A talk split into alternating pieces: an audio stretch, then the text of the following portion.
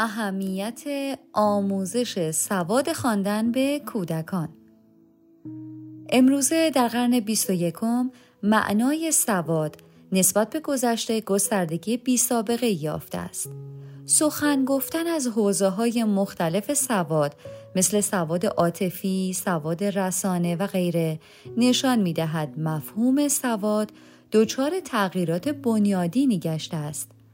اما علا رغم این گستردگی کماکان آموزش سواد خواندن از مهمترین بخش های سواد آموزی به شما رفته و یکی از اهداف اساسی آموزش ابتدایی آموزش سواد خواندن به کودکان است.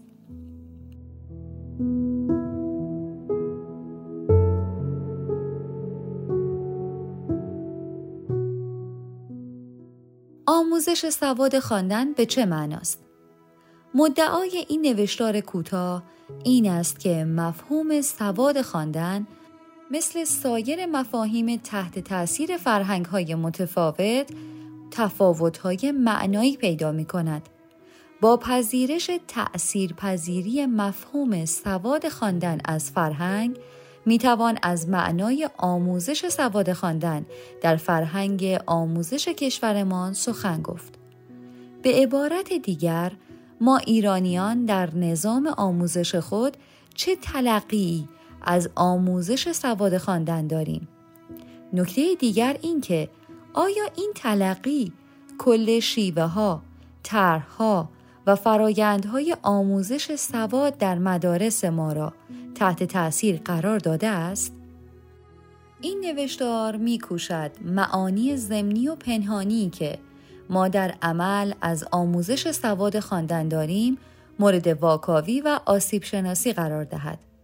با مقایسه این معنا با آنچه در مطالعات علمی از مفهوم سواد خواندن اراده می شود، در اصلاح تلقی ما از این مفهوم و فرایند کمک کند.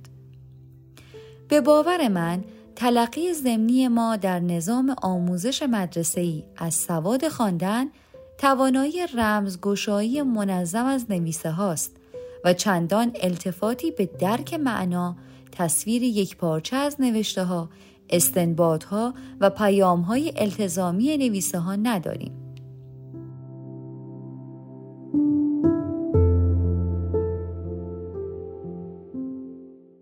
نگاه اول سواد خواندن به مسابه رمزگشایی و تلفظ منظم از نویسه ها. مشاهدات من از ناتوانی دانش آموزان در درک معانی اصلی و یک پارچه متون به طور گسترده سرنخهایی از وجود خللهایی در کار ما می‌داد.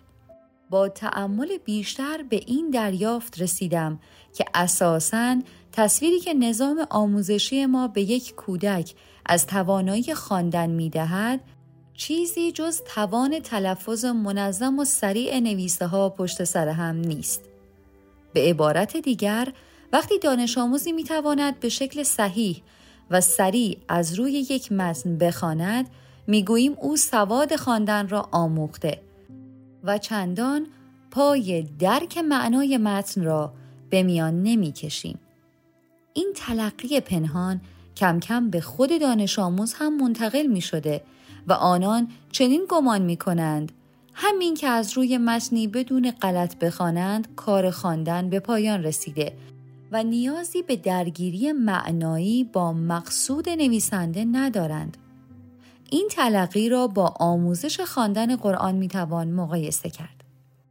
در خواندن قرآن ممکن است ما بتوانیم به شکلی صحیح متن قرآن یا نویسه ها را تلفظ کنیم و حتی ممکن است معنای کلمات آن را به صورت جداگانه هم بدانیم. اما اینکه در کل این آیه یا سوره چه معنای یک پارچه ای داشته و در پی چه مقصودی بوده امری است که ما از آن ناتوانیم. به گمان من ما به تدریج همین تلقی از خواندن را که قبلا در مورد قرآن تجربه کرده بودیم به زبان فارسی هم منتقل کردیم. ایرادات آموزش سواد خواندن و روخانی اکنون با سیل انبوهی از دانش آموزانی مواجه هستیم که همه می توانند به سرعت متون مربوطه را بخوانند. اما هنگامی که از آنان در مورد لایه های اولیه معنای متن سوالی پرسیده شود در پاسخگویی ناتوانند. این مسئله که به صورت گسترده مشاهده می شود نشان می دهد ما خواندن را به شکلی پنهان از فرایندهای درک معنای متن و مقصود نویسنده توهی ساخته و آن را به امری مناسگونه مثل تلاوت قرآن که صرفاً به تلفظ صحیح و غیر ختم می شود منحصر کردیم. اینک با دانش آموزانی مواجه هستیم که پس از شش سال آموزش و تمرین در خواندن از درک معنای اولیه و مقصود نویسنده از نگارش متن ناتوان هستند. این انگاری پنهان اما قدرتمند روح آری از معنای خود را در تمام فرایندها و شیوه های آموزشی ما در حوزه خواندن جاری ساخته است. ما به طور ناخودآگاه بر اساس این معنای پنهان فرایندهای آموزشی خواندن را هرچه بیشتر معطوف به الفاظ و اشکال سوری آن هم به شکلی مناسک گونه کردیم. درک معنا، ساختن معنای یک پارچه از متن، استنبادهای مستقیم و غیر مستقیم از متن را به هاشیه کشانده و در هاشیه نشاندیم. در این تلقی کودکان ما استعاره سوری و البته خسته کننده از خواندن خواهند داشت. خواندن یعنی توانایی تلفظ صحیح و سریع نویسه ها. دقت کنیم که نیازی نیست ما این استعاره را به شکلی آگاهانه و مستقیم به دانش آموز منتقل کنیم. ریل گذاری ها، ارزش گذاری ها و نمره هایی که ما به تلفظ های صحیح می دهیم بیمهری عمیق و گسترده‌ای که به فرایندهای درک معنا می کنیم همه و همه به تدریج و به شکلی مرموز به دانش آموزان چنین تلقی القا خواهند نمود.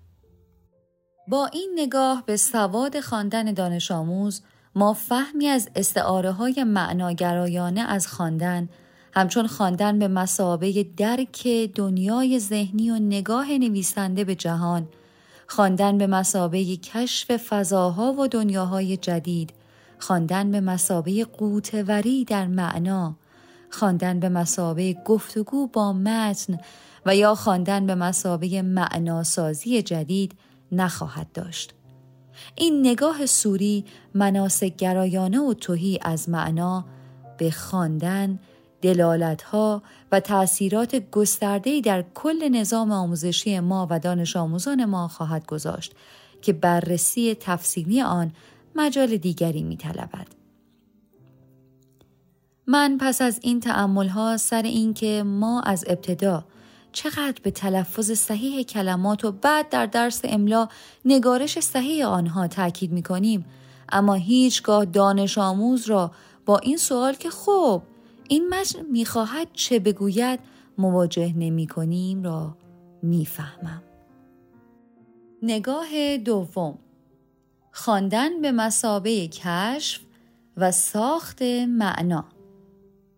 در نگاه دوم سواد خواندن به شیوه متفاوتی مطرح می گردد. خواندن فرایندی است که از روخانی صحیح، روانخانی و رعایت لحن و ترکیب متن به عنوان مقدمه شروع شده و در ادامه به ارتباط و گفتگو با معنای متن و دلالتهای آشکار و پنهان آن ختم می شود. این انگاره آشکارا سویه های معنایی که در تلقی ما از خواندن مقفول است را نه تنها به فضای خواندن باز میگرداند بلکه آن را هدف اصلی و معلفه اساسی خواندن برشمرده و مراحلی چون روانخانی و تلفظ صحیح و غیره را تنها در حد مقدمه مطرح می سازد. از این منظر خواندن اهداف متعالی تر از مناسک گرایی دارد و فرایندی است بسیار هیجان برانگیز و البته بیپایان که می‌تواند سفری بس خاطر انگیز برای دانش آموزان باشد.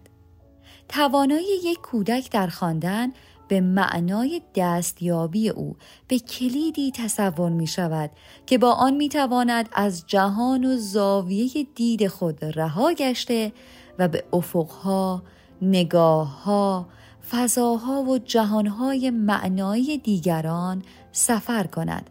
با آنها آشنا شود آنها را بفهمد با آنها گفتگو کند با جهان و فهم ذهنی خود مقایسه کند و روز به روز به توسعه خود بیافزاید القا و ارائه این تلقی از خواندن بسیار متفاوت از نگاه های قالبی ماست که خواندن را چنان زندانی در تلفظ و غیره می کنیم که جایی برای کاوش معنایی باقی نمی ماند. اما در نگاه صحیح خواندن به مسابه یک کاوش یک گفتگوگری یک قوتوری و ارتباط با معناهای بیپایان مطرح است خواندن سفری است به جهان معنا جهانی که هر کس و هر نویسنده به شکلی منحصر به فرد آن را مطرح می سازد. این کاوشگری که نیروی سهرنگیز کنجکاوی کودکان را به شدت تحریک می کند می تواند خواندن را از فرایندی کسالتبار به سوی سفری پر رمز و راز یک کاوش عمیق در معنا که برای هر کس ارمغان ویژه‌ای به همراه داشته باشد تبدیل کند. آموزش سواد خواندن در جهت درک معنای متن بر اساس این دیدگاه همان مقدار وقت و توانی که صرف آموزش روخانی، روانخانی و نگارش صحیح کلمات می کنیم باید صرف توانمندسازی دانش آموزان برای ارتباط با فضای یک پارچه متن و سطوح مختلف آن کنیم. بر همین اساس همان گونه که برای آموزش رمزگشایی منظم از نویسه ها تمرین، تکنیک و تکرارهای متنوعی را به کار می‌گیریم لازم است برای ورود دانش آموزان به افق معنایی متن هم بیاندیشیم و برای آن طرحی منظم که حاوی شیوه، رویه، الگو و تکنیک های درک معناست بریزیم. بدون شک فرایندهای درک معنای متن به مراتب پیچیده تر و با اهمیت تر از شیوه های روانخانی متن است. لذا جای آن دارد که در کنار تلاش برای آموزش صحیح خواندن متن به دانش آموزان آنان را در زمینه ارتباط معنایی با متن و درک مطلب هم توانمند سازی. این مسئله به طور جدی در افق ذهنی و روندهای اجرایی ما محقق نمی شود مگر اینکه در ابتدا و پیش از هر اقدامی نگاه، تلقی، انگاره و سناریوی ذهنی ما از خواندن دگرگون شود به نحوی که آن را متشکل از دو قسمت به هم مرتبط ببینیم. قسمت اول شامل آموزش تلفظ صحیح نویسه ها و خواندن منظم از روی آنها. قسمت دوم و البته مهمتر آموزش شیوه ها و زمین سازی برای توانایی درک معنای متن. چنانچه نگاه ما به آموزش سواد خواندن به شیوهی بنیادین دگرگون شود و به سمت قسمت معنا محور حرکت کنیم لازم است در نوع نگاه و شیوه های آموزش سواد خواندن تجدید نظرهایی اساسی کنیم که در نوشته های دیگر به آن خواهیم پرداخت. نویسنده گروه پژوهشی کودک پژوه ویراستار یاس فرهومند. گوینده سودا آزاد هیدری